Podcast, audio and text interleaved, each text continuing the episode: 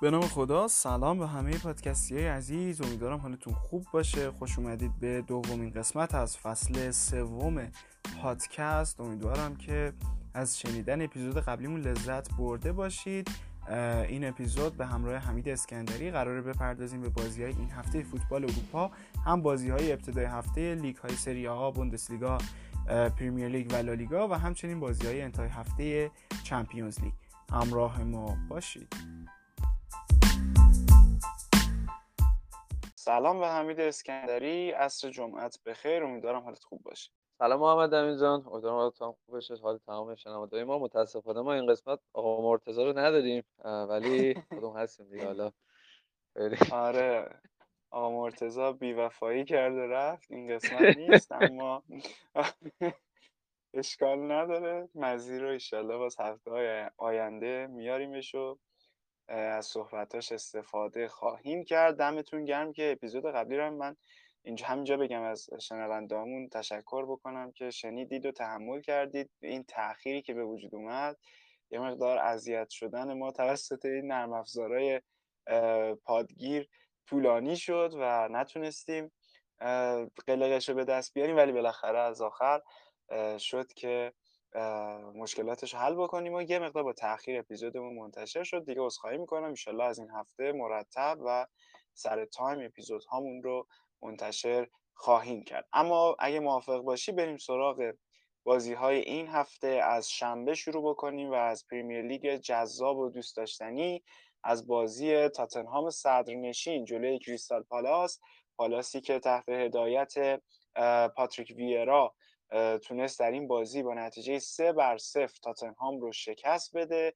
اگر بازی رو دیده باشید دقیقا از بعد از اخراجی که جف تانگانگا داشت در تیم تاتنهام و از زمین بازی خارج شد یه مقدار اصلا بالانس تیم نونو اسپیریتو به هم خورد و از اونجا به بعد هم دیگه گل خوردن های تاتنهام شروع شد. مقاومتشون شکست تا با گل دقیقه 76 زاها از روی نقطه پنالتی گل اول رو دریافت بکنن و بعدش هم با دبل ادوارد دو تا گل دیگه خوردن و در نهایت سه بر صفر مغلوب کریستال پالاس شدن و این نتیجه باعث شد که اونا از رده اول تا رده هفتم یه سقوط آزاد شیش رده ای رو تجربه بکنن. اما بازی بعدی بازی فوق العاده جذابی بود از بوندسلیگا. بازی لورکوزن و دورتموند بازی که چهار بر سه دورتموند موفق شد روی درخشش ارلینگ هالند و همچنین جولیان برند حریفش رو شکست بده. اونا چندین بار عقب افتادن. چندین بار این برتری دست به دست شد تا در نهایت دیگه تیم دورتموند موفق شد که برتریش رو حفظ بکنه و چهار سه لورکوزن رو شکست بده. بازی فوق العاده جذابی بود و الان هم تیم مارکو روزه در رده سوم جدول بوندسلیگا قرار داره. حالا همین در مورد هر کدوم از این بازی هر موقع نکته ای داشتی بگو که حتما استفاده بکنیم از صحبت آره من راجع دورتموند این که حالا من بازیشو جلوی با مونیخ دیدم بازی که داشتش. یه تغییر خیلی خوبی کرده تیم دورتموند و اونه که خیلی هجومی تر بازی می‌کنه به خصوص مقابل بایر مونیخ. به شدت پرس از بالا انجام می‌داد. اون بازی که من دیدم و شاید خیلی خیلی از تاکتیک ها تغییر نکرده باشه. به حال دورتموند رویس داره هنوز هالند رو داره و انتظاری نباید داشته باشیم که تاکتیک علاوه تاکتیک هجومی خیلی تغییر کرده باشه. اما تو پرس خیلی متفاوت رفتار می‌کنن و اون پرس سنگین و مهلکی که ما می‌خوایم رو در واقع به اجرا می‌ذارن. یه جوری یادآور دوران یورگن کلوب هست. خیلی می‌تونه بهتر باشه. خیلی امیدوار کننده است. اگر دورتموند دست از این سیاستش برداره که بعید می‌دونم برداره که بخواد بازیکن‌ها رو همینجوری 50 تا 60 تا بالاتر از قیمت واقعیشون ارزش واقعیشون بکنه تو پاچه بقیه تیم‌ها. خود تیمش رو سعی کنه یکم نگهداری خیلی جذاب میشه تیمش اگه این کارو بکنه. حالا باید ببینیم در آینده چی رخ میده. مرسی. آره واقعا این سیاست باشگاه دورتموند همیشه باعث شده که این تیم نتونه خیلی درخشان باقی بمونه. یعنی در به صورت مقطعی خب ما زمانی یوگرن کلوب هم داشتیم که اونا به فینال چمپیونز لیگ هم رسیدن. اما خب این سیاست فروش بازیکن ها فروش ستاره ها همیشه باعث شده که این تیم نتونه سطح خوب خودش رو در رده اول فوتبال اروپا نگه داره به عنوان یه مدعی اصلی برای قهرمانی در اروپا خودش رو مطرح بکنه. و صرفا همیشه یه تیم قابل تحسین بوده نه بیشتر. و فکر می‌کنم هم دیگه هواداری دورتموند هم متاسفانه با این کنار اومدن. مثل آژاکس منو یاد تیم آژاکس میندازه. خب اونا هم تقریبا یه سیاست مشابهی دارن که بازیکنها رو رشد میدن بازیکنهای ستاره رو جذب می‌کنن. در واقع ستاره هایی که هنوز به منصه ظهور نرسیده اون استعداد درخشانشون و سر زبون ها نیافتادن پرورششون میدن و بعد میفروشنشون. در این بین هم ممکنه یه نسل طلایی مثل آژاکس 2019 به وجود بیاد که تا نیمه نهایی اروپا پیش برن ولی خب هیچ موقع اینها پایدار نبوده. اما بازی بعدی بازی آرسنال و نوریچ بود. آرسنالی که یک بر صفر موفق شد با تگل پیر امریک اوبامیانگ حریفش رو شکست بده و اولین برد خودشون رو در این فصل پریمیر لیگ به دست بیارن و از انتهای جدول بیان به رده 16 هم و نوریچ حالا قرنشین شده با چهار بازی و چهار باخت و بالاخره تونستن یه بردی رو کسب بکنن تو بازی که رمسدال دروازه‌بان آرسنال بود و اوبامیانگ هم بعد از مدت‌ها تونست بازی درخشانی رو از خودش نشون بده هرچند که بهترین بازیکن این بازی هم نیکولاس پپی بود که پاس گل اوبامیانگ رو هم براش فرستاده بود و در نهایت باعث شد که یه مقداری اوضاع برای آرسنال بهتر بشه. بازی بعدی بازی منچستر سیتی و لستر بود. دو تیمی که خب خیلی همیشه بازیاشون جذاب و نزدیک بوده گاهن پرگل هم بوده. اما این بار با یه دونه گل بیشتر بازی به پایان نرسید. گل برناردو سیلوا در دقیقه 62 باعث شد که منچستر سیتی بتونه شاگرده آقای براندن راجرز رو شکست بده. تو بازی که باز هم ما می‌دیدیم که از گابریل جسوس به عنوان وینگر راست داره استفاده میشه. یعنی اگر دقت کرده باشی حالا همین من دوست دارم خودت هم در مورد این مسئله صحبت بکنی.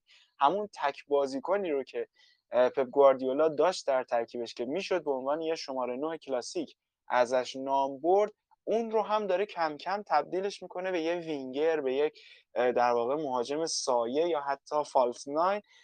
بسته به حالا به بازی های مختلف و خیلی هم دیگه از گابریل ژسوس به عنوان شماره 9 کلاسیک استفاده نمی‌کنه و داره نشون میده که قصد داره که بدون مهاجم نوک بازی بکنه.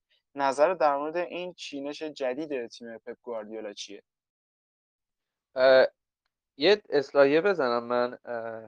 بعد بگردیم به دو فصل پیش چون کرونا اومد یه سال پیش میشه تقریبا ولی در واقع دو فصل پیش بود. بازی مقابل رئال مادرید در چمپیونز لیگ که خب خصوص توی اون بازی وینگر چپ بود. به دلیل اینکه توی کارهای دفاعی بتونه شرکت کنه جلوی کارواخال رو به خوبی بتونه بگیره. خیلی مهمه این قضیه. شما وینگری که می‌ذاری توی زمین خب اینا روی آمار آمارایی که توی تمرینات در میارن می‌تونن این تصمیمات رو بگیرن. در واقع سری آمارهای خاصی بهشون میدن. مثل اینکه خب این بازیکن لحاظ بدنی چقدر آماده است در طول فصل چقدر می‌تونه فلان مسافت رو در چقدر بره و توی تمرینات مثلا لود تمرینی که حالا به طور مثال این بازیکن جسوس داشته جوری بوده که بتونه 90 دقیقه این پیستون های کناری رو پوشش بده. و این قضیه مثل که برای جسوس جواب داده چون همون موقع هم جواب داد توی مقابل تیم رئال مادرید. و الان هم من به نظرم خوب جواب میده. الان اینکه این بازیکن بازیکن تکنیکی هستش می‌تونه توی کنارها بازی بکنه. ما داوید ویا رو داشتیم توی بارسلونا که مهاجم نوک بود ولی به عنوان وینگ چپ بازی می‌کرد وینگ راست بازی می‌کرد و مسی false nine بود. و در واقع این یه تفکری که خب هر کسی گوردیولا بشناسه قطعا می‌دونه که گوردیولا یه همچین تصمیمات رو می‌گیره. اما دیگه الان زده به سیم آخر کلا گفته اصلا کین هم نخریدید نخریدید. دیگه اصلا برام مهم نیست من کلا بدون مهاجم نوک هم بازی می‌کنم. بعد ببینیم در ادامه این چه تأثیری داره. حالا چیکار می‌خواد دقیقا بکنه؟ آیا هنوز مثل قدیم می‌تونه جواب بده این قضیه یا نه؟ چون خیلی پست مهمیه. باید خیلی بازیکن با کیفیتی داشته باشه که این پست رو نداشته باشه شما نه رو. و به نظرم خصوص خیلی خوبه که توی این منطقه توی کار دفاعی هم خیلی خوب می‌تونه شرکت بکنه. هر بازیکنی جاش اونجا نیست. یه بازیکن دیگه که شماره 9 بود و وینگر چپ بازی می‌کرد اگه یاد باشه ماریو مانزوکیچ بود توی تیم یوونتوس. که اونم توی کار دفاعی جواب می‌داد. برعکس ما میایم بازیکنی مثل گریزمان رو می‌بینیم که به عنوان وینگر راست توی کارهای دفاعی توی تیم بارسلونا نمی‌تونه شکست بخوره. میشه نتیجهش مثل گلی که بارسلونا مقابل خطافه خورد و یه جورایی عملا شلکاری گریزمان بودش که این اتفاق افتاد. اما بازی بعدی بریم سراغ اون نیمه شهر منچستر یعنی منچستر یونایتد و نیوکاسل.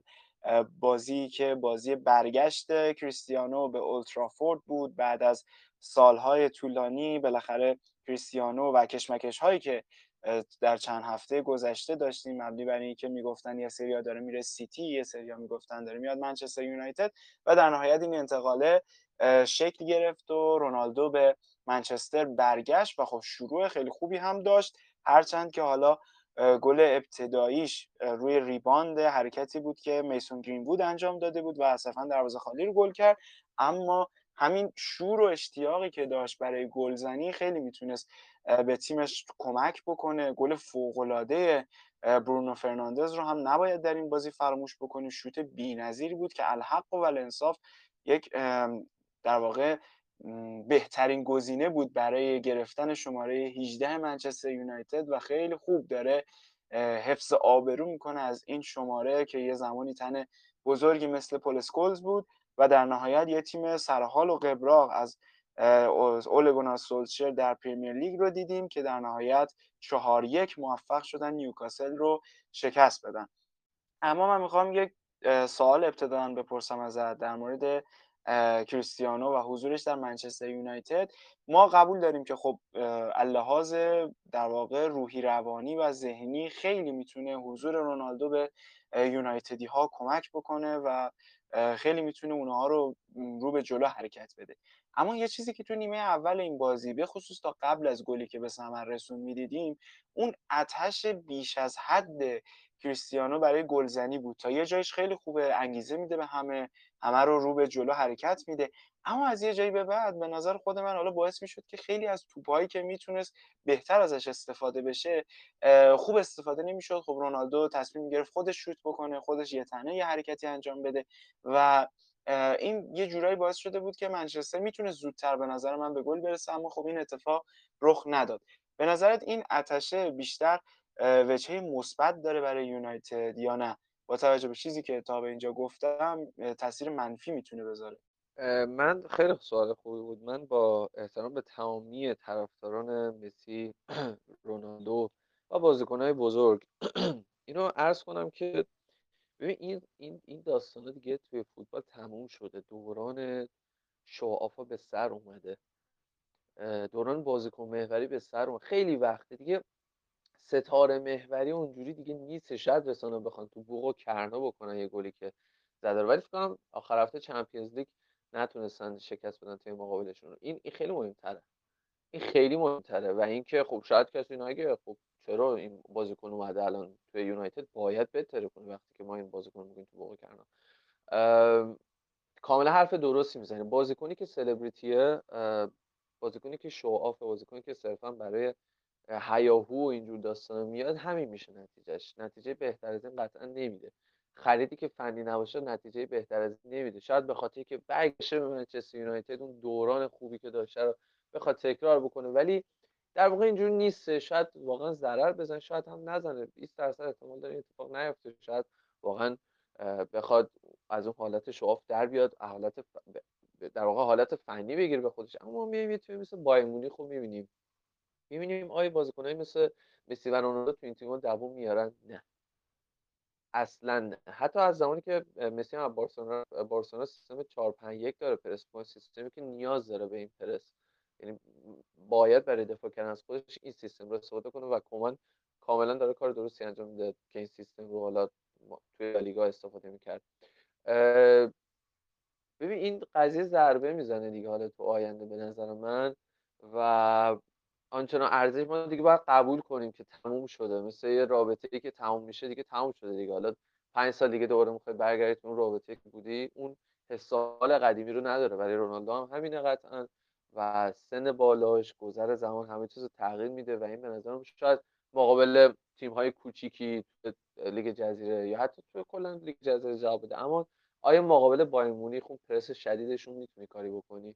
توی توی که رونالدو بودید مقابل یوپ هاینکس تیم یوپ هاینکس یه شوت تو چارچوب نداشتید توی بازی برگشت آخرین حضور یوپ هاینکس منظورم اون سال 2012 رو نمیگم بعدها که دوباره توی چمپیونز لیگ مراحل حذفی خورد به تیم یوپانکس رونالدو عملکرد فوق العاده ای نداشت ولی برد. زیدان اون بازی رو برد رالو بازی رو برد ولی آیا الان سوال اصلی اینه که دستاوردات چی می‌خواد باشه با این خرید با این بازیکنی که وارد کردی؟ نمی‌دونم باید ببینیم چی میشه. شاید اشتباه در بیاد حرف من شاید به احتمال خیلی زیاد اشتباه در نیاد.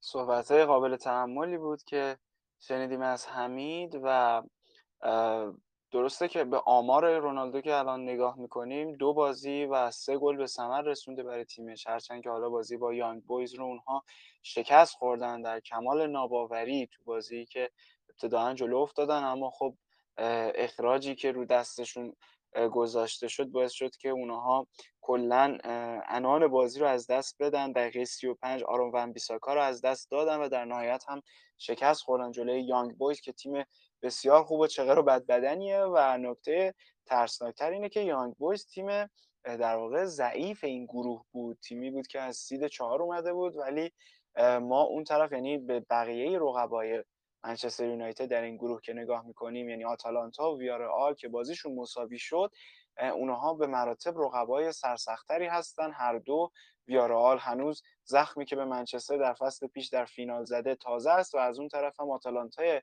آقای گاسپرینی تیمی که در این سالهای اخیر بسیار تیم جذاب و محبوبی بوده و همه به عنوان یه تیم بسیار محترم ازش یاد می‌کنن. و وقتی شما تو بازی اول اینجوری شکست می‌خوری یه دژاوویی رو برای ایجاد می‌کنه که شاید شاید اتفاقات فصل گذشته تو گروهی که در کنار پی اس جی لایپزیگ و باشاک شهیر بودی این بار قراره در کنار ویارال آتالانتا و یانگ بویز تکرار بشه.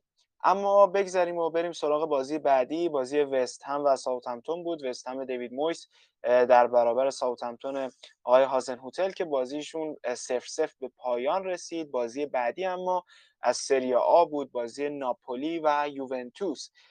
یوونتوسی که باز هم شکست خورد. این بار هم جلوی ناپولی مغلوب شد با نتیجه دو بر یک. تو بازی که تک گلشون رو موراتا به ثمر رسوند و از اون طرف هم با گل‌های کولیبالی و پولیتانو ناپولی موفق شد. دو یک حریفش رو شکست بده. روزگار خوبی نیست برای تیم آقای ماسیمیلیانو آلگری و بازگشتش اصلا بازگشت خوبی نبوده. اونا تا به اینجا سه تا بازی در سری انجام دادن. دو باخت رو تجربه کردن به همراه یک مساوی و تا حالا رنگ پیروزی رو هم ندیدن و در رده 16 جدول حضور دارن. هرچند که ستاره این روزهای یوونتوس قرار بود دیبالا باشه اما خب به خاطر مصدومیت هنوز نتونسته بازی بکنه تو این بازی با ناپولی هم قایب بود و نتیجهش این شده که اصلا روزگار خوبی رو یوونتوس سپری نمی‌کنه به خصوص بعد از رد کردن کریستیانوی که اونور داره حالا رگباری گل می‌زنه برای حریفش. نظر در مورد این بازی همین جان و همچنین دوست دارم در مورد یوونتوس و آیندهش با ماسیمیلیانو آلگری برامون صحبت کنیم. ببین داستان مربی خیلی فرق داره با بازیکن. چون مربی ها می‌تونید اول فصل تا آخر فصل تا آخر فصل تغییر می‌کنه. سر گرین بید کلی خندیدیم. فکر خدا الان کلی سوتی این سرت اومد آره. تا آخر فصل طول که اما لویز انریکه رو یادم اون اوایل ورودش خیلی افتضاح کار می‌کرد و اصلا خیلی شرایط بد بود برای بارسلونا. بعد 19 تا بازی نیم فصل دوم اینا حتما تمام امتیازهای ممکن تونستن بگیرن. و فقط یکی دو امتیاز از 19 تا بازی نتونستن بگیرن. این اتفاق شد دوباره برای آلگری بیفته. حالا تیم دوباره دستش اومده. خریدهای اشتباهی که در نهاد آلگری انجام شد خریدهای تو دهن پر کنی که دوباره انجام شد. در این خرید اشتباه ها مثل خرید رونالدو که دیدیم چه شکستی خورد. و خیلی بازیکنایی که نیازی نبود اون اونجوری شاید اگه در واقع این مثلا معاوضه آرتور پیانیچ و از اینجور اتفاقا نمیافتاده اون همه هافک فیزیکی اضافه نمی‌شد به تیم الان اوضاعی که فرق می‌کرد برای یوونتوس. اما به نظر آلگری می‌تونه یعنی کارش رو درست انجام بده. حالا در ادامه توی قسمت آینده به آنالیز قشنگ جزئیش خواهیم پرداخت ولی با توجه به شناختی که از آلگری داریم می‌دونیم که این مربی می‌تونه درد سرساز بشه برای خیلی از تیم‌ها. خیلی هم عالی اما بریم سراغ بازی بعدی. من فقط همینم از ناپولی بگم که با آقای لوسیانو اسپالتی تا الان تو سه بازی سه برد رو کسب کرده و به همراه میلان و آیس روم تنها تیم های نه امتیازی این فصل سری آ تا به اینجای رقابت ها هستند اما بازی بعدی بازی بایر مونیخ و لایپزیگ بود از بوندسلیگای آلمان. بازی پرگل چهار بر یک به نفع بایر مونیخ بازی به, سمر... به پایان رسید. تو بازی که لواندوفسکی، موسیالا، سانه و چوپوموتینگ چهار گل بایر مونیخ رو به ثمر رسوندن و تیم آقای ناگلزمن مقابل تیم سابق خودش لایپزیگ تونست یه برد پرگل رو به ثمر به ثبت برسونه. سوتیای من داره کم کم شروع میشه. بریم سراغ حمید و بشنویم تحلیلش رو از این مسابقه. خب یه نکته که هست اینه که انگار ناگلزمن داشت با ناگلزمن بازی می‌کرد. و خب ببین اصلا سیستم دوتا تیم میومدی می‌دیدی کاملا شبیه هم بود. بایر مونیخ ساختار سه دفاعه داره هنگام پخش توپ یعنی دفاع راستش عقبتر میسته حالا مثلا به طور مثال آلفونسو دیویس میره بالاتر. اگر وینگرشون رو بگیم مثلا گنابری میاد به سمت داخل اونور مولر میره سمت راست خود باز وینگر راست تیمشون میاد به سمت داخل. نزدیک میشن به لواندوفسکی برای اینکه فضا رو برای مولر در سمت راست باز بکنن. با دو تا هافک دفاعی پخش توپ می‌کنه. اگر این هافک های دفاعی رو آقای کمان اگه داری صدا میشنوی اگه این دو تا هافک دفاعی رو شما پرس بکنی توی تیم ناگلزمن می‌تونی دردسر بسازی. آقا مرتضی حالا فکر کنم یه ویدیو داده بود راجع به همین قضیه راجع به بایر مونیخ که که آره که همین اتفاق میفته یعنی چیزیه که خیلی واضحه. دورتموند به خوبی داشت این کار انجام می‌داد و با دو تا هافک دفاعش می‌خواد پخش توپ بکنه. اون ور هم دوباره تیم لایپزیگ خط دفاعی سه نفره در واقع هنگام پخش توپ یک ساختار سه نفره در عقب. انجلینو می‌رفت بالا. دقیقا مثل آلفونسو دیویس در این ور وینگر چپش میاد به سمت داخل و فعل و انفعالاتی که با دو هافک دفاعیشون انجام می‌شد. خیلی شبیه به هم بود. و این یکی از اتفاقات جالبی بود که میفته شما می‌بینی وقتی یک همچین شیفتی انجام میشه شما حتی الان می‌تونی بری ببینی توی اینتر خیلی شباهت زیادی بین اینتر کنته و اینتر اینزاگی هست که این خیلی اتفاق خوبیه. یعنی اینکه مربی می‌دونه که اول باید اون چیزی که داشته رو نگه داره حالا آروم آروم بیاد تغییر بده. نه مثل لاتزیوی که اصلا کلا سیستمش 4 3 3 کرده حالا باید بشینیم ببینیم لاتزیو چیکار می‌کنه. این نکاتی بودش که راجع بایرن لایپزیگ حالا راجع بایرن هم باز بیشتر صحبت خواهیم کرد. حتما همینطور به بازی چمپیونز لیگشون جلوی بارسلونا که رسیدیم بیشتر در مورد بایرن صحبت خواهیم کرد. اما بریم سراغ بازی بعدی بازی چلسی و استون ویلا. بازی که با دبل روملو لوکاکو و تگل کوواچیچ سه بر صفر به نفع آبی های لندن چلسی به پایان رسید. تو بازی که برای اولین بار از ساول نیگوز استفاده شد در ترکیب این تیم و همچنین وقتی به خط دفاع این تیم نگاه می‌کردیم یه ترکیب سه نفره جدید و جذاب رو می‌دیدیم با حضور رودیگر سیلوا و همچنین چالوبا. من یکی دو هفته پیش یک لایوی داشتیم با خانم فرنوش جعفری عزیز از خبرنگاران و تهیه کنندگان رادیو و همچنین گزارشگران. خلاصه کلی عنوان می‌تونیم برای ایشون بگیم. و ایشون هم به این مسئله اشاره کردن که این چالوبا واقعا یکی از استعدادهای ناب فوتبال اروپا است که کم کم داره رشد پیدا می‌کنه زیر نظر توماس توخل و تو این بازی هم عملکرد خیلی خوبی رو از خودش به ثبت رسوند و با نمره 7 و 7 عملکرد خیلی خوبی رو به جا گذاشت و جزو بهترین بازیکنهای تیمش بود. اما بازی بعدی بازی فیورنتینا آتالانتا بود. آتالانتا دو بر یک مغلوب فیورنتینا شد تو بازی که آقای ولاهویچ مهاجم در واقع قدرتمند و خیلی با استعداد فوتبال تیم فوتبال فیورنتینا با دو گلی که به ثمر رسون هرچند که هر سه گل این بازی از رو نقطه پنالتی بود کمک کرد تیمش تیم آقای گاسپرینی رو شکست بده و این ولاهویچ هم جز اون بازیکناییه که قطعا در آینده خیلی خیلی بیشتر ازش خواهیم شنید. بازیکن 21 ساله سربستانی که معروف به سربیناتور و خلاصه که حالا در ادامه هم بهش خواهیم پرداخت تو قسمت های آینده پادکست. و بازی نهایی که قرار بود شنبه شب برگزار بشه و لغو شد بازی بارسلونا و سویا بود که به خاطر اتفاقاتی که توی این فیفا دی که رخ داد و این ماجرای کوپا آمریکا در واقع منطقه منظورم امریکای جنوبی و این بازگشت بازیکنان اینا رخ داد. این بازی هم کنسل شد و برگزار نشد.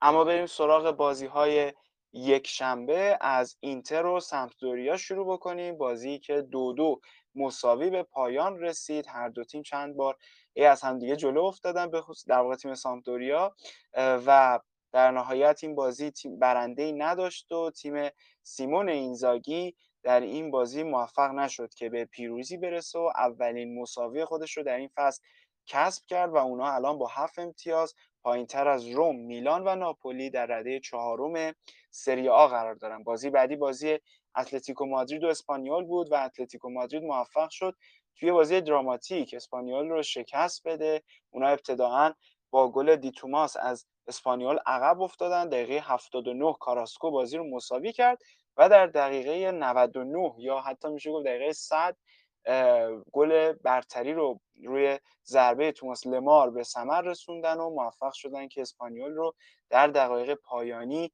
شکست بدن. دقیقا داره همون اتفاقاتی که فصل پیش رخ می‌داد همین تکرار میشه و این اتلتیکو مادرید باز هم با گل‌های دقایق پایانی داره سه امتیازا رو کسب می‌کنه و احتمالا همین روند تا آخر فصل ادامه داشته باشه. اما خب اونا یه خرید دقیقه آخری هم داشتن تو پنجره نقل و انتقالاتی و اون هم آنتونیو گریزمن بود.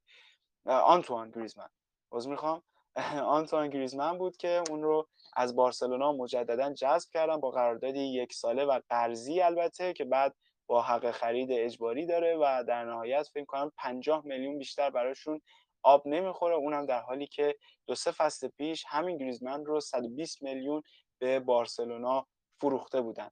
نظر در مورد این انتقال و همچنین اتلتیکو رو هم دوست دارم بشنوم. خط حمله خب خیلی قویتر پیدا کرده. قطعا دیسیپلین دفاعی سیمونه خیلی بهتره و گریزمان توش کاری دفاعی قطعا بهتر انجام میده. توی پست خودش کشت ما رو تو این سه سالی که اینجا کشت. هی من رو بذاری پست خودم من رو پست خودم. برو پستت حالا بازی کن ببینم چی, کار می‌کنی. وار اصلا نمیفهم واقعا. بعد این کارهایی که مدیریت بارسلونا می‌کنه با فوش ناموس هیچ فرقی نداره واقعا به هوادار بارسلونا. و خود کاتالونیا حالا ما که اینجا استقلال پرسپولیس داریم همین بلا سرمون زیاد میاد. اونجا خودشون اونجا یعنی رفتن به کسی رأی دادن. دوباره همون اتفاقا داره میفته. اصلا دوباره بازیکن میدن به حریف به حریف مستقیمشون. و با قیمت کمتر میدن. نهایت بی احترامی دیگه یعنی مهم نیستی برای اصلا. یعنی همچین حالتی. به, هوادار در واقع همچین حرفی می‌زنن این از این. حالا ببینیم گریزمان چیکار می‌کنه. من بازی اتلتیکو رو ندیدم بخوام راجبش راستیتش صحبت بکنم. اما یکی به سیمونه به که الان فعلا آخر فصل نیستن این برد راحت ببر فعلا بازی فصل پیش ما رو جون لب کردی. ببینیم حالا چی میشه دیگه. این گریزمان من خیلی منتظر بودم گریزمان چیکار می‌کنه. واقعا اگه دیدم کار نمی‌تونه بکنه پاشم برم یه بلیت بگیرم برگردم. احسنت. و واقعا عجیبه. یعنی به نظر من این آقای خوان لاپورتا دو حالت بیشتر نداره. یا شما داری می‌فهمی چی کار می‌کنی یا نمی‌فهمی داری چی کار می‌کنی. خیلی عجیبه. یعنی اگر واقعا با علم داری این کار می‌کنی که خب دمت گرم. یعنی مثلا به منظور کاهش هزینه ها به منظور چه می‌دونم درست کردن این بحث مالی و این داستان ها و پیریزی یک تیم برای 5 6 سال آینده اگر این کارا رو می‌کنید دمت ولی اگر واقعا شما باز هم داری اشتباه سالهای گذشته رو تکرار می‌کنی و کلا اتلتی سیمونه دو بار قهرمان لالیگا شده و هر دو بار در ابتدای اون فصل ها یه مهاجم نوک از بارسلونا خریده. اول داوید ویا که 2014 قهرمان شدن بعدش هم همین لوئیس سوارز که فصل پیش قهرمان شدن و مجدد آنتوان گریزمن این فصل که احتمال قهرمانیشون هم بسیار بالاست. با توجه به عملکرد سینوسی که هم بارسا داره هم رئال و همچنین ترکیب بسیار قدرتمند عمق اسکواد بسیار بالا و تیم خیلی خوبی که داره اتلتیکو مادرید به راحتی می‌تونن. حالا نگیم به راحتی ولی خب قطعا گزینه اول قهرمانی هستن و می‌تونن قهرمانی رو این فصل هم کسب بکنن برای دومین سال پیاپی. ولی نمی‌دونم واقعا عاقبت بارسلونا قرار چی بشه با این خریدها و خب شما گریزمن رو میدی اصلا حالا هیچی. لوک دیانگ آخه. لوک دیانگی که حتی نیوکاسلی که می‌خواست بخردش پشیمون شد. یعنی از خرید لوک دیانگ و توی تیم سویا هم اصلا جزو گزینه های سوم چهارم این تیم برای قرار گرفتن در ترکیب این تیم بوده. و میری یه چنین بازیکنی رو می‌خری که خب بسیار ایستای آمار گلزنیش خیلی پایینه در چند فصل اخیر. و اصلا به سبک بازی تیمت نمی‌خوره نمی‌فهمم. واقعا یه سری رفتارهای عجیب. حالا من فروش گریزمن رو یه جوری می‌تونم حذف بکنم به منظور کاهش هزینه ها اما خرید لوک دیانگ رو واقعا نمی‌فهمم. و دیدیم که تو بازی بایرن مونیخ هم حالا هرچند که اولین بازیش بود و تازه به ترکیب تیم اضافه شده این داستان ها اما خب اصلا عملکرد خوبی نداشت و واقعا ناامید کننده بود. اما بریم سراغ بازی بعدی. بازی خواهی می‌کنم. بازی لیورپول و لیدز یونایتد. بازی که در الندرود برگزار شد و لیورپولیا موفق شدن سه بر صفر. تیم مارسلو بیلسار رو شکست بدن با گل‌های صلاح، فابینیو و همچنین سادیو مانه که دقیقه 92 گل انتهایی رو به ثمر رسون تو این بازی آرنولد هم عملکرد درخشانی داشت. یه پاس گل هم داد و بهترین بازیکن زمین نام گرفت. تو این بازی هم ورجیل فن دایک که از ابتدا در ترکیب تیمش بود و برخلاف تصوری که داشتیم این اتفاق در بازی با میلان رخ نداد و که از روی نیمکت بازی رو تماشا کرد. ولی خب این بازی فیکس بود در کنار جوئل متیپ و آرنولد و رابرتسون. اما اینم بگم که لیدز دلها متاسفانه تا اینجا عملکرد اصلا خوبی رو از خودش نشون نداده. اونا تو این چهار بازی که انجام دادن دو مساوی و دو باخت رو کسب کردن و هنوز به یه دونه برد هم حتی نرسیدن و به همراه برنلی و نیوکاسل و نوریچ تنها تیم های بدون برد این فصل پریمیر لیگ هستن تا به اینجای رقابت ها امشب هم بازی دارن. بازیشون با نیوکاسل ساعت 11 و نیم که نمی‌دونم حالا پخش زنده داره یا نه ولی اگر چه داشت چه نداشت پیشنهاد می‌کنم بازی رو از دست ندید. بازی بعدی اما بازی میلان با لاتسیو بود. میلان اسپالتی در بازگشت زلاتان ابراهیموویچ و درخشش آنتربیچ موفق شد دو بر صفر لاتسیو رو شکست بده. تیم ماریتسیو ساری که خود ساری هم در انتهای این بازی اخراج شد به خاطر درگیری که با زلاتان و بقیه بازیکن‌ها داشت. یه مقدار انتهای بازی رو به در واقع حاشیه و دعوا و جنجال هم رفت این مسابقه ولی خب در نهایت با گل‌های لیاو و ابراهیموویچ میلان موفق شد دو بر صفر حریفش رو شکست بده و نه امتیازی در در رده دوم سری های ایتالیا قرار بگیره. اما تحلیل آنالیزی حمید از این مسابقه. من این نکته خیلی سریع راجع به لازیو بگم بعدش راجع میلان صحبت کنیم. که خب ساری می‌خواد همون سیستمی که توی حالا توی ایتالیا توی ناپولی داشته دوباره تکرار بکنه. لویز آلبرتو که خیلی شبیه به همشیک بازی می‌کنه. ساویچی که از قد بلندش استفاده میشه برای اینکه آلبرتو از half space سمت چپ توپو ببره half space سمت راست.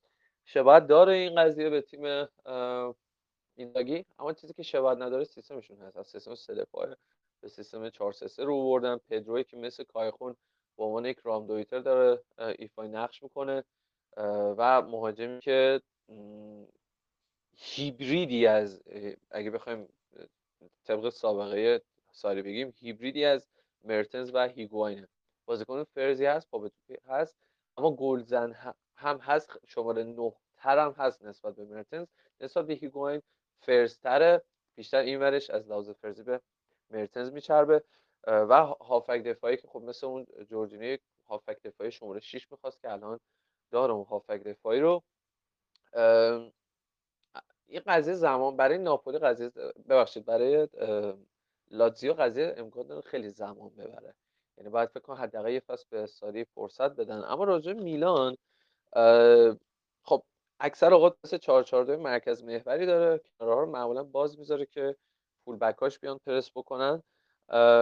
ساختار پخش توپش با دو تا هافک دفاعی معمولا گهگاهی یه هافک میاد عقبتر حالا مثلا کسی یا ساندرو تونالی میاد عقبتر توپگیری می‌کنه. اگه این دوتا نیان عقب تئو هرناندز عقبتر میمونه. برای اینکه بخواد بازی سازی انجام بده تئو دیگه نمیره بالا. پارسل اگه یاد بشه تئو هرناندز خیلی توی کار هجومی شرکت می‌کنه. این چیزی که من توی این فصل دیدم اینه که تئو نمیره بالا به خاطر اینکه توی ضد حملات بد جوری آسیب خوردن فصل پیش و اینو خدا رو شکر پیولی فکر کنم فهمیده. مربی باشوریه دیگه. وقتی یه مشکل داره تعارف نداره با کسی. نسبت به اون قضیه سریعا واکنششون میده. براهیم دیاز هم که فوق العاده بوده بازیکنی که توی مناطق 14 خیلی سعی می‌کنه حضور پیدا کنه توی نقطه کور هافک های دفاعی تیم حریف.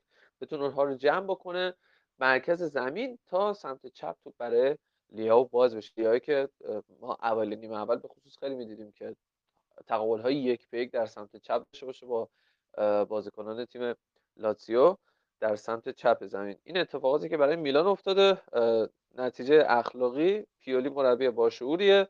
ساری باید یکم بیشتر بهش وقت داده بشه. مرسی از نتیجه گیری زیبا و دوست داشتنی. بریم سراغ بازی بعدی بازی ها استرون و ساسولو. هزارمین بازی که جوز مورینیو روی نیمکت یه تیم نشست و بازی فوق العاده جذابی هم بود. امیدوارم که دیده باشید این بازی رو. سراسر هیجان بود و در نهایت آیسترو موفق شد با گل دقیقه 91 از شراوی حریفش رو دو بر یک شکست بده. یه بازی فوق العاده زیبا واکنش خود مورینیو هم بعد از گلی که به ثمر رسید در دقایق پایانی بی‌نظیر بود. اون دویدناش واقعا کلاسیک بود و یه خبر خوبه واقعا برای طرفدارای آقای خاص که این مربی انقدر خوب به بازی ها برگشته با روحیه خیلی خوب. امیدواریم که این روند رو به رشدشون هم ادامه پیدا بکنه. اونا تا به اینجا شکستی رو تجربه نکردن هر سه بازیشون رو بردن. در کنفرانس لیگ هم خیلی خوب عمل کردن. دیشب پنج بر یک حریفشون رو شکست دادن و در نهایت همه چی نوید روزهای خوشی رو برای تیم ژوزه مورینیو میده و باید ببینیم که در ادامه فصل می‌تونن این روند خوب رو حفظ بکنن یا خیر. و بازی نهایی یک شنبه شب هم بازی رئال مادرید و سلتا ویگو بود. این بازی هم از اون بازی جذاب بود که همزمان بود با بازی روم و رالیا موفق شدن پنج بر دو سلتا ویگو رو شکست بدن تو بازی که از حریفشون دو بار عقب افتادن ولی در نهایت رو درخشش کریم بنزما و هتریکی که انجام داد و همچنین تگ گل کاماوینگا که اولین گلش بود موفق شدن پنج دو حریفشون رو شکست بدن. رئال این فصل کارلو آنجلوتی تا به اینجا یه مقدار سینوسی عمل کرده ولی خب همچنان اونا به عنوان مدعی اصلی فعلا هم صدر جدول لالیگا قرار دارن با سه برد و یک مساوی و تفاضل گل بهتر نسبت به والنسیا و اتلتیکو مادرید. این هم از بازی های یک شنبه شب دوشنبه شب هم یه تک بازی داشتیم در فوتبال اروپا بین اورتون و برنلی که اورتون هم موفق شد با رافا بنیتز سه بر یک حریفش رو شکست بده و رسیدیم به سه شنبه و چمپیونز لیگ و یه فاصله کوتاه می‌گیریم و برمیگردیم و در مورد بازی های سیل هم با هم دیگه صحبت می‌کنیم.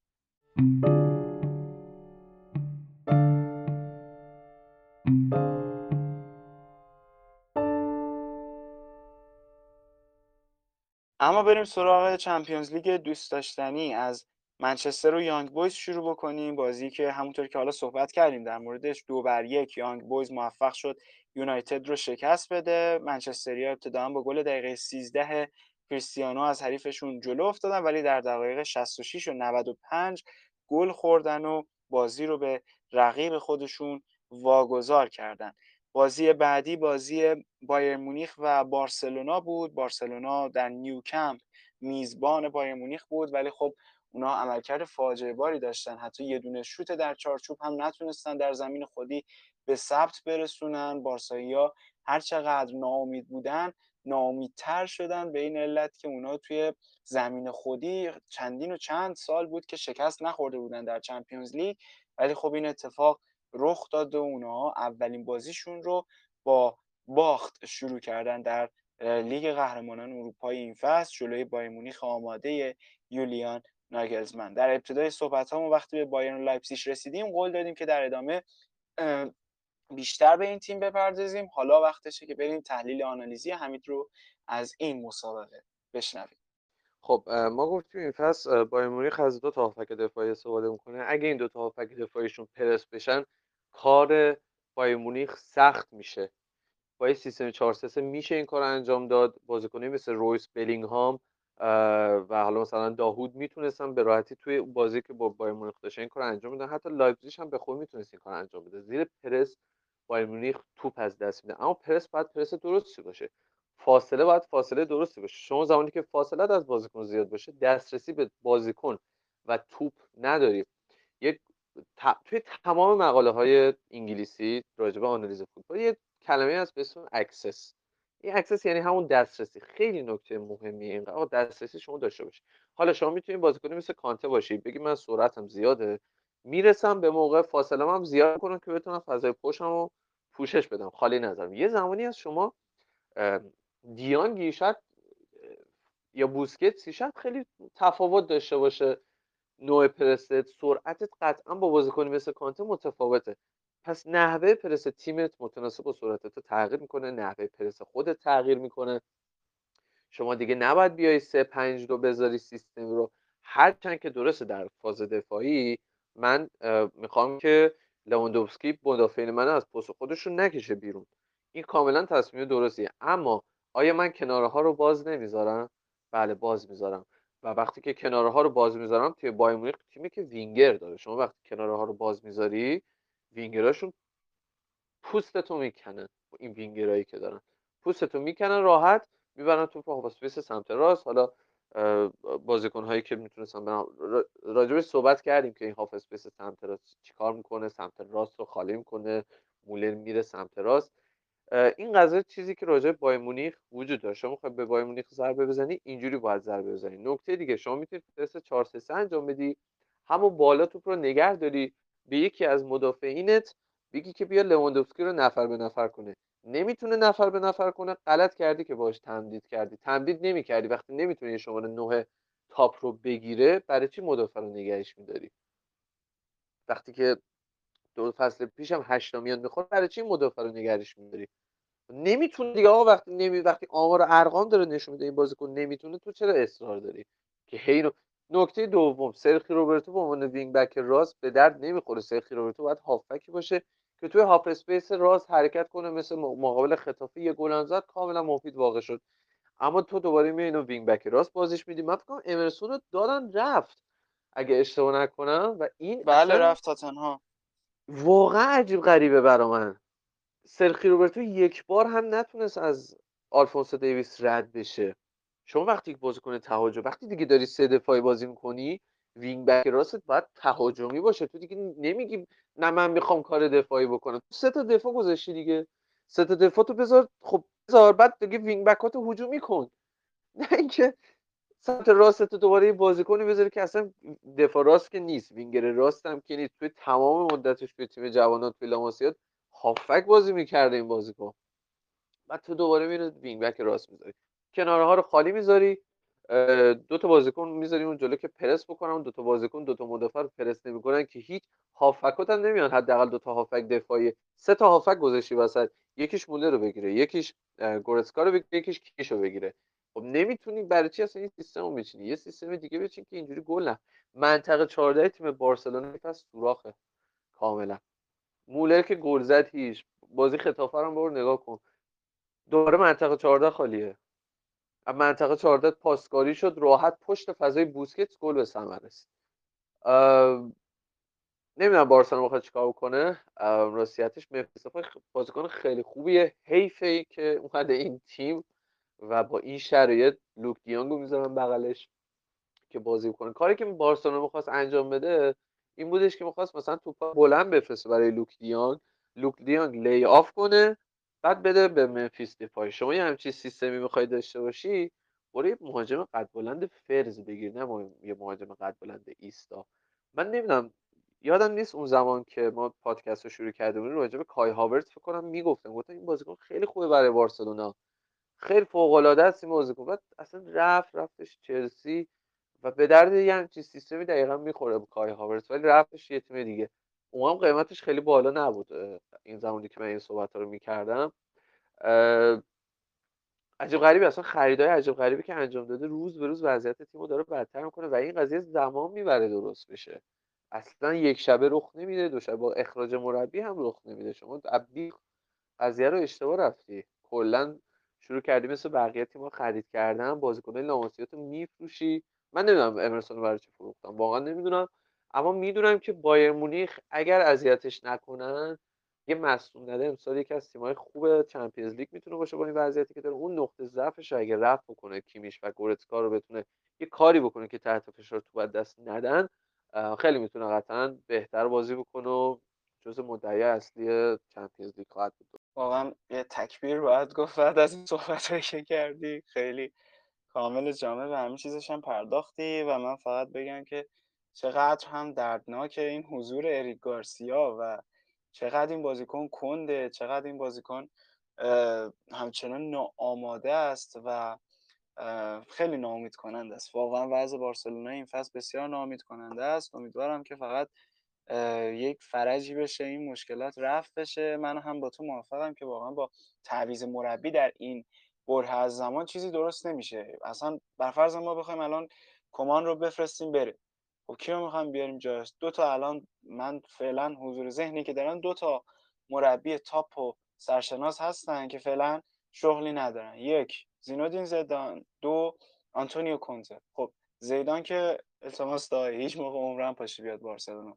میمونه یک دونه کنته که اون هم من بعید می‌دونم حالا با توجه به این رفتارهایی که الان خوان لاپورتا داره از خودش نشون میده فعلا صرفا هدفش اینه که بتونه لازم مالی تراز باشگاه رو مثبت بکنه درست بکنه. من بعید می‌دونم حتی آنتونیو کونته هم بتونه بیاد و با این مدیریت فعلی و این سیاست هایی که فعلا اندیشیده شده برای باشگاه بتونه کنار بیاد.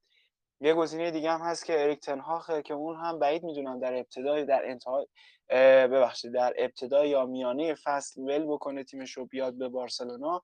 و اخراج کمان نه تنها چیزی رو در این فصل درست نمی‌کنه بلکه حتی بدتر هم می‌کنه تا بخواد یه مربی بیاد اندیشه رو بخواد بچینه. خلاصه که فعلا باید صبر کرد بارسایا باید صبر بکنن تا شاید یک روزی یک جایی این مشکلات بالاخره حل بشه. اما بازی بعدی بازی ویارال و آتالانتا بود. بازی دو دو مساوی به پایان رسید تیم اونای و همچنین گاسپرینی نشون دادن که هیچ کدوم قرار نیست پا پیش بکشن یا پا پس بکشن.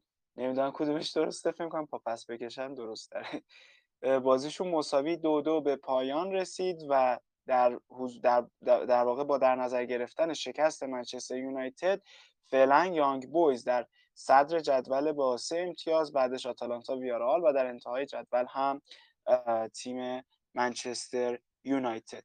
بازی بعدی هم بازی چلسی و زنیت بود. توی استنفورد بریج هم بازی برگزار شد و چلسی موفق شد یک بر صفر. حریفش رو با تک گل روملو لوکاکو شکست بده. سردار آزمون هم در این بازی برای تیمش بازی کرد. اما خب کار خاصی نتونست بکنه و نمره متوسط 6 و 4 رو هم کسب کرد از این بازی. بازی بعدی هم بازی یوونتوس و مالمو بود. بازی که سه بر صفر یوونتوس تونست حریفش رو شکست بده. دیبالا هم به ترکیب این تیم برگشت. یه گل هم به ثمر رسوند از روی نقطه پنالتی. ساندرو و موراتا هم دو گل دیگه این تیم رو به ثمر رسوندن. گروه های دیگه هم خیلی سریع فقط مرور بکنیم که سویا با سالزبورگ یکی کرد. لیل با وولفسبورگ سف سف مساوی کرد و بنفیکا و دینامو کیف هم بازیشون سف سف در گروه بارسا بایرن به اتمام رسید و دیگه بازی دیگه ای نموند و بریم سراغ بازی های چهارشنبه چهارشنبه بشیکتاش و دورتموند رو داشتیم که ابتدا بازی برگزار شد و دورتموند موفق شد. دو بر یک حریف ترک خودش رو شکست بده با گل‌های جود بلینگهام و همچنین ارلینگ هالند. و همچنان این دو بازیکن واقعا بی‌نظیر دارن.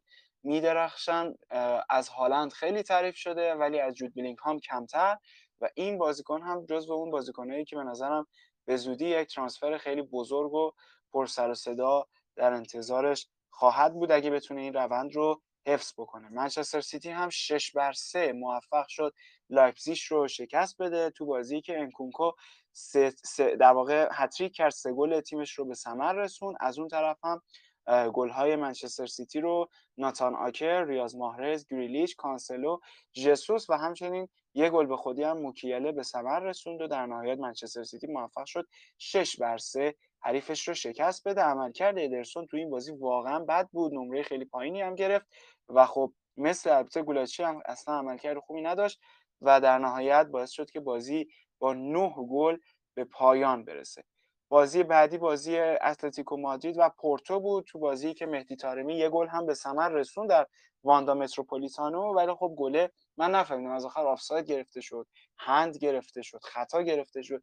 در نهایت بازی اون گله مردود اعلام شد و بازی سفر سفر به پایان رسون به پایان رسید. اونم در حالی که در بازی دیگر این گروه بین لیورپول و آسه میلان یه بازی فوق العاده جذاب رو دیدیم و لیورپول موفق شد سه بر دو. حریفش رو شکست بده. اما آنالیز حمید رو بشنویم از بازی لیورپول میلان. من با احترام به هوادارهای میلان من خب راجع میلان صحبت کردم راستیتش یکم خیلی زیاد. راجع لیورپول می‌خوام صحبت بکنم. یکی اینکه برگشته اون کانتر پرس وحشتناک کلوب و خیلی خوش خیلی خوش اومدم میگم خیلی خوشمزه است. راستیتش خوشمزه است. به دل اون میچسبه این کانتر پرسشون به خاطر که فصل پیش خیلی اذیتشون کردن. خودشون یکم غرور گرفته بودن راستیتش لیورپولیا ولی کلوب مربی نیستش که حقش این باشه که بخواد اینجوری باشه رفتار بشه توی فصل قبل خاطر مسئولیتی که داشته. این فصل قوی برگشته من خیلی منتظرم هنوز یه منتظر بودم که بایرن لیورپول ببینم پارسال یا پیارسال نشد. این که ناگزمن اومد خب تیمش هنوز خوبه. تیم بایر مونیخ یه بایرن لیورپول ببینم خیلی خوبه. دو تا تفکر آلمانی. مانه میاد به سمت داخل از سمت چپ کاملا میاد به سمت داخل. توی کل بازی هایی که ما توی این فصل دیدیم علاوه این سعی میشه فضا برای بازیکنان مثل حالا وینگر راستشون مثل صلاح باز بشه. چجوری این اتفاق میفته؟ با فعل و انفعالاتی که در سمت راست انجام میشه در half space سمت راست توپ میره. یک خط یک مثلث سه نفره تشکیل میشه معمولا. با هافبک ها دفاع راست و صلاح که این مثلث باعث میشه که از سمت راست بتونن نفوذ بکنن. بعد اینکه نفوذ کردن مانه آروم آروم میاد به سمت داخل و حالا اونجا می‌خواد سانتر بشه و جالب قصه اینجاست خیلی مهاجم قد بلندی نداره ولی سانترشون خیلی خوب معمولا گل میشه تیم لیورپول. و توی زد... توی ضد حملاتی که می‌خوام بخورن یه نکته جالب این که فنداک سویپر حتما. اصلا فنداک رو چیز نمی‌ذاره. تقابل نمی‌ذاره. یعنی مثلا میگم توی ضد حمله ایم خب مثلا مهاجم نوک تیم حریف داره میاد یه مدافع دیگه میره سراغ. اصلا هافک دفاعی میره سراغ مهاجمه. فنداک بلا فاصله میاد پشت اون قضیه. که اگه یه وقت شکست خورد فنداک مقابلش بیس دارید در واقع اون شبیه این جنگا اون خط آخری که دیگه مونده که برسم به خط پیروزی و فندک اونجا وایساده که این اتفاق برای تیمشون نیفته و دشمن نتونه بیشتر از این جلو بیاد. نکات دیگه هم داره مثل آرنولد که توی half space سمت راست می‌تونه بره بیاد. در واقع لینکی میشه بین سمت چپ و سمت راست. با عنوان fullback کاذب ازش استفاده بکنه. فرق می‌کنه با fullback کاذب که ما از کانسلو دیدیم. یه تفاوت خیلی کوچیکی داره. اما آرنولد تو این پست هم خیلی خوب بازی کنه. می‌تونه کاملا دفاع هم بازی کنه و اونجا هم می‌تونه خیلی با هایی که انجام میده خیلی خوب تیمشون رو صاحب موقعیت بکنه. من فقط همین رو بگم که تو این بازی خب فنداک بازی نکرد. از زوج ماتیپ و گومز استفاده کرد. هم خیلی عجیبم بود. یعنی استفاده نکردن. از ویرجیل فنداک تو این بازی حساس بازی سخت. اونم در حالی که در سه بازی ابتدایی پریمیر لیگ همونطوری که در ابتدای پادکست هم گفتم در هر سه بازی فیکس بود و عملکرد خیلی خوبی رو هم از خودش به جا گذاشته. سه بازی هم نه چهار بازی ابتدایی پریمیر لیگ. و خب حالا ماتیپ و گومز هم عملکرد خوبی رو از خودشون به جا به ثبت رسوندن. هرچند که دوتا گل خوردن دو گلی خب که از قضیه قضیه ببخشید قضیه قضیه دقیقا همینه. زمانی که فندایک باشه ما توی بازی پریمیر لیگ میدیم زمانی که فندایک باشه این اتفاق نمیفته این گلای زیاد نمی‌خوره. من بازی که داشتم می‌دیدم اصلا برای عجیب غریب مثلا فکر گفتم لیورپول دیگه الان باید بزنه دیگه. ولی همین نبود این بازیکن همین نبود این تاکتیکی که راجع صحبت کردم خیلی ضربه می‌زنه به تیمشون. و حالا باید بشینیم ببینیم بعدا دوباره چی میشه دیگه. یعنی هر موقع که فندایک بود اتفاق قطعا نخواهد اما زمانی که دوباره بیاد مدافعینش عوض کنه میشه این فصل پیشش نه. فندایک مصدوم که نبود و کلینشیتاش حداقل حد میره خیلی هم خوب. بازی بعدی بازی اینتر و رئال مادرید بود. بازی که در جوزپ ماتسا برگزار شد. بازی خیلی نزدیک بود. عملکرد خیره کننده ای رو تیبو کورتوا تو این بازی از خودش به جا گذاشت که تحسین همه رو برانگیخت و همه گفتن که واقعا اگه کورتوا نبود اینتر می‌تونست این بازی رو از حریفش ببره. اما خب صد مستحکم کورتوا باعث شد که رئال گل نخوره و از اون بر هم با گل دقیقه 89 رودریگو رئال مادرید موفق شد حریفش رو شکست بده و رقابت‌های این فصل چمپیونز لیگ رو با برد شروع بکنه. اگر صحبتی در مورد این مسابقه هم داری همین میشنویم.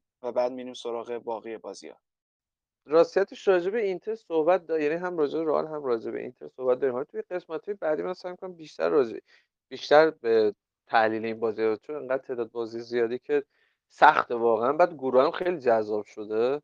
اما در مورد اینتر من فقط یه نکته بگم راجع به رئال صحبت کنیم. چون رئال به حال فرقی بین آنجلوتی و زیدان نیست. هر دوتاشون مربی خیلی تاپی هم بازیکن هم یعنی تیم آنجلوتی رسید یه جوری دست زیدان و دوباره الان تیم زیدان رسیده دست آنجلوتی و خیلی تفاوتی نداره آنچه که زیدان و آنجلوتی انجام میدن. شاید توی مثلا جزئیات. خط هافکا رو می‌بینه. همونه تقریبا.